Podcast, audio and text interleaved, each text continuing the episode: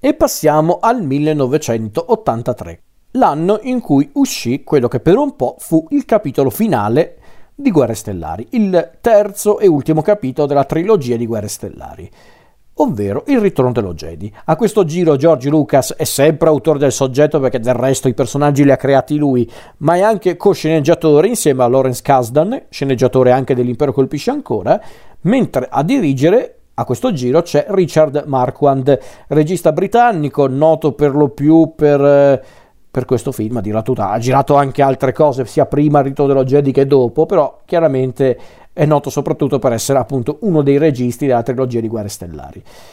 E il risultato appunto è il ritorno dello Jedi, abbiamo quindi i nostri eroi che si preparano all'ultima battaglia contro l'imperatore e l'impero e Darth Vader, non prima di aver salvato però Han Solo dalle grinfie del terribile gangster eh, Jabba the Hutt. E poi inizia appunto la storia dell'ultima battaglia contro l'impero. Da una parte Han, Leia, i droidi, Chewbacca e Lando che cercano appunto di, di distruggere la nuova morte nera, perché c'è un'altra morte nera, e dall'altra parte invece c'è Luke, e dall'altra parte c'è Luke che invece affronta direttamente l'imperatore per salvare anche suo padre, Darth Vader, e per cercare di convertirlo al bene. Questa di fatto è la storia del ritorno dello Jedi a grandi linee. Allora, io lo dico, io so che molti eh, hanno cominciato un po', non dico a detestarlo, ma anche un po' a rivalutarlo in negativo, il ritorno dello Jedi col passare degli anni. Io no, onestamente, anzi, vi dirò di più, io da ragazzino era, era quello che forse adoravo di più di, dei film originali di Guerre Stellari, in tutta onestà, questo il ritorno dello Jedi intendo dire. Mm, perché forse era quello che mischiava le parti migliori di, di, di, entrambi i film, del primo Guerre Stellari ma anche dell'Impero colpisce ancora.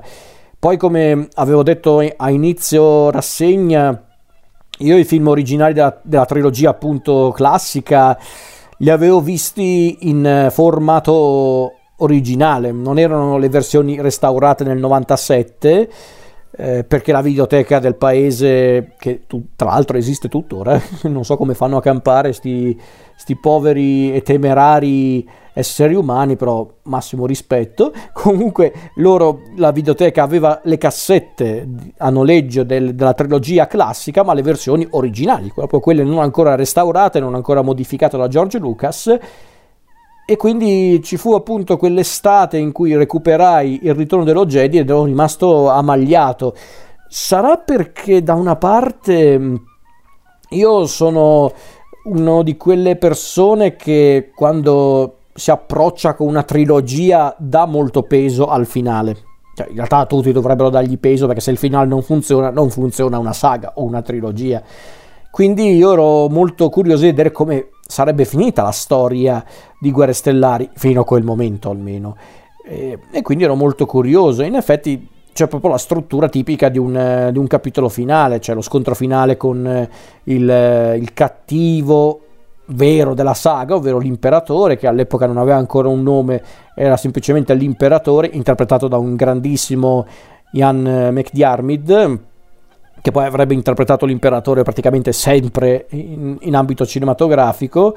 Eh, e mm, semplicemente un personaggio a dir poco disgustoso e, e, malvagio l'imperatore quando lo vedi questo vecchietto qua che non fa altro che sghignazzare che, che parlare in maniera molto elegante suadente però quando senti come mm, quando lo senti quando lo vedi quando vedi come riesce anche a manipolare le persone capisci perché questo qua ha ha conquistato un'intera galassia eh, e quindi insomma è un film che, che mi piace, mi piace molto, mm, molti l'hanno criticato nel corso degli anni per via di certe derive un po' fiabesche, un po' buffonesche, qualcuno, qualcuno le ha definite come per esempio la presenza degli Ewok, questi orsacchiotti che diventano poi alleati eh, de, dei ribelli per sconfiggere eh, l'impero, che a me onestamente non hanno mai dato troppo fastidio, eh, lo dico, eh. nel senso io so che molti li detestano, gli Ewok, eh, molti dicono ah tu hai criticato mm,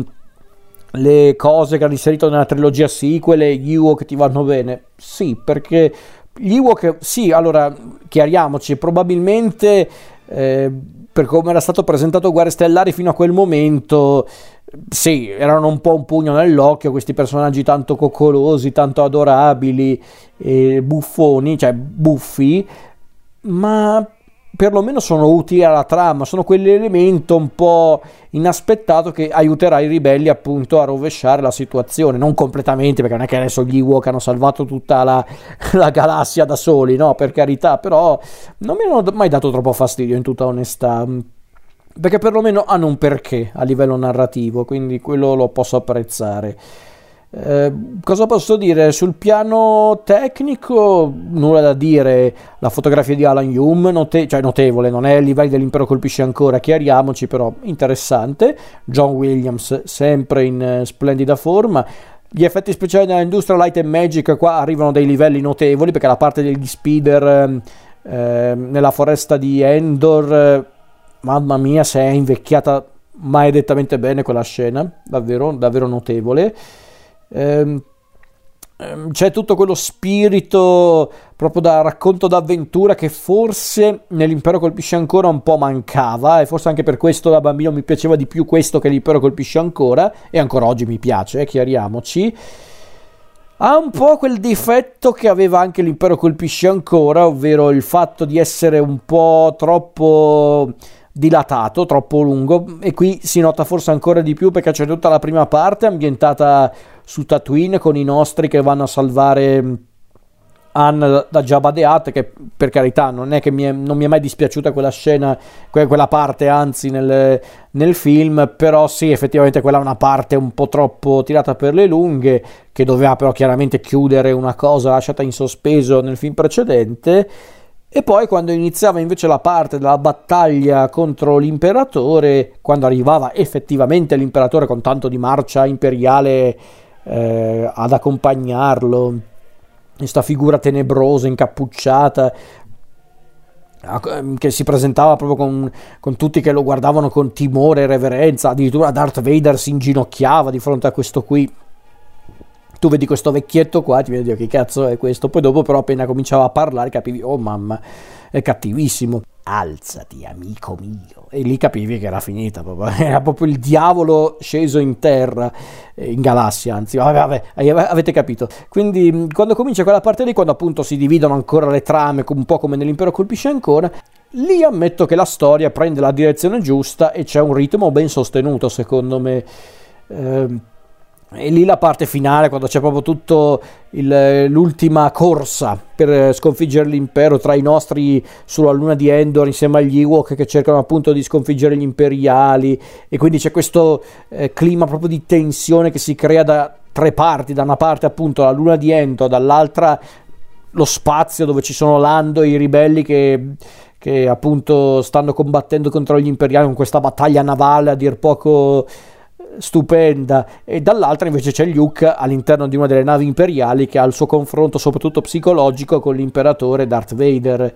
Quindi è davvero notevole secondo me quella parte lì nel, nel finale con tanto di, eh, di scontro finale con l'imperatore è la parte migliore del film. E vi dirò ragazzi, quando ci penso al finale, tutto quello che succede appunto tra Vader, Luke e l'imperatore e poi la celebrazione finale su Endor, con tanto di fantasmi che vanno appunto a, a salutare Luke, eh, anche qua mi viene la pelle d'occa perché penso proprio eh, a una parte della mia infanzia. Lo so che sembra un po' un discorso banalotto, eh, per carità, però non ho mai nascosto questo aspetto, che, ovvero che Guerre Stellari mi ha cresciuto, eh, letteralmente. Quindi per me questo è Guerre Stellari, è proprio la, il meglio che poteva offrire Star Wars quando era ancora molto più genuino e non troppo esteso, perché poi chiaramente col passare degli anni, ma già allora, eh, già negli anni, negli anni 80, eh, l'universo di Guerre Stellari si stava espandendo ovunque, in letteratura, nei fumetti, poi negli anni successivi sarebbero arrivati anche i videogiochi, le serie tv, sono nati talmente tanti contenuti eh, da questa trilogia che a un certo punto l'universo di Star Wars era diventato proprio un concentrato di tutto. Poi io sinceramente non sono mai stato tra quelli che... Eh, tra quelle persone, tra quei fan che voleva avere tutto riguardo Star Wars. Io non sono mai stato troppo fanatico su quell'aspetto, i fumetti, i libri. Non mi sono mai interessato troppo a quelle cose riguardo Star Wars. Qualche fumetto sì, per carità ce l'ho anche qua a casa. Qualche videogioco sì, anche se in realtà anche su quell'aspetto non sono mai stato troppo fanatico. Io mi sono sempre concentrato soprattutto sui film, in tutta onestà, anche per deformazione personale a un certo punto. Eh, anche per deformazione personale e professionale a un certo punto, però ecco io mi sono voluto concentrare solo sui film e quindi per me il ritorno dello Jedi è proprio l'essenza di Star Wars nel bene e nel male, con i suoi difetti e i suoi pregi, perché poi su, sul piano tecnico magari, ripeto, non ha magari, non ha magari la bellezza estetica dell'impero colpisce ancora, però comunque è notevole. Qui forse gli effetti speciali sono tra i migliori della saga, la corsa degli speeder che ho nominato prima, ma anche Jabba the Hutt e la sua corte dei miracoli su certi aspetti.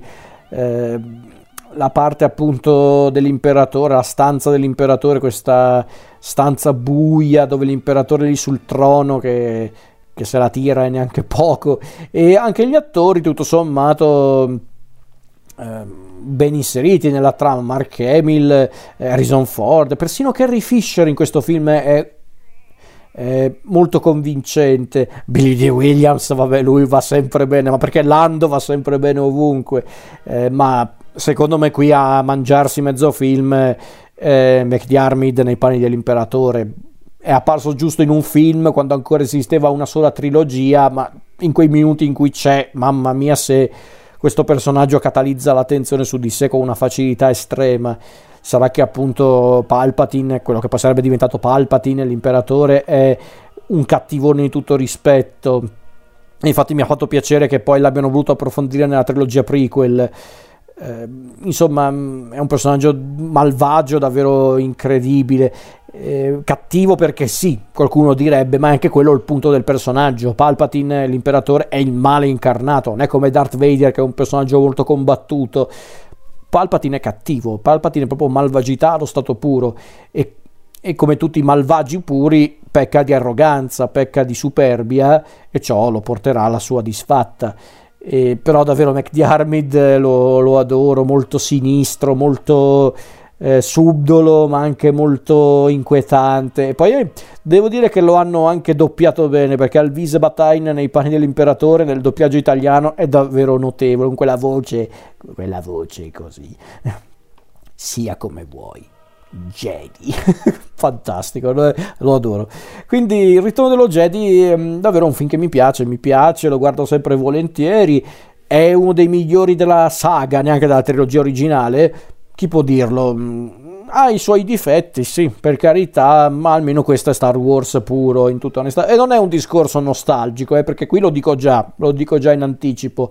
Io non sono mai stato troppo ostile nei confronti della trilogia prequel. Assolutamente no, io non sono mai stato uno di quei fan che ha sempre maltrattato i film della trilogia prequel e poi li ha rivalutati negli ultimi anni a causa di quella cagata che è la trilogia sequel. No, no, io i film della trilogia prequel li ho sempre apprezzati, anche lì con gli alti e bassi, eh, per carità, perché i film di Guerre Stellari perfetti io credo che non esistano. Forse giusto, giusto eh, Rogue One è uno dei pochi film di Guerre Stellari che mi convince quasi su tutta la linea, però in generale i film di Guerre Stellari non è che hanno proprio tutto che gira alla perfezione, ma va benissimo così, per carità, non è quello il punto ehm, riguardo appunto la saga di Guerre Stellari e la passione che io e tanti altri spettatori abbiamo nei confronti della saga. Quindi il ritorno dello Jedi per me era una bella conclusione della trilogia una bella conclusione anche molto stimolante, anche molto toccante, tutta quella parte finale con eh, il confronto, il confronto eh, l'intesa finale tra Luke e suo padre, il funerale vichingo, eh, poi tutta la celebrazione ad Endor con i nostri che festeggiano la vittoria, con quella musica peraltro eh, splendida di John Williams, eh, non mi ricordo come si chiama la traccia, tipo Victory Celebration quella proprio con ehm, i nostri che festeggiano su Endor, con questa musica molto... Ah, mamma mia, mi viene la pelle d'oca a pensarci, questa musica davvero celebrativa, notevole. Insomma, è davvero un film che comunque mi porto sempre nel cuore. Davvero.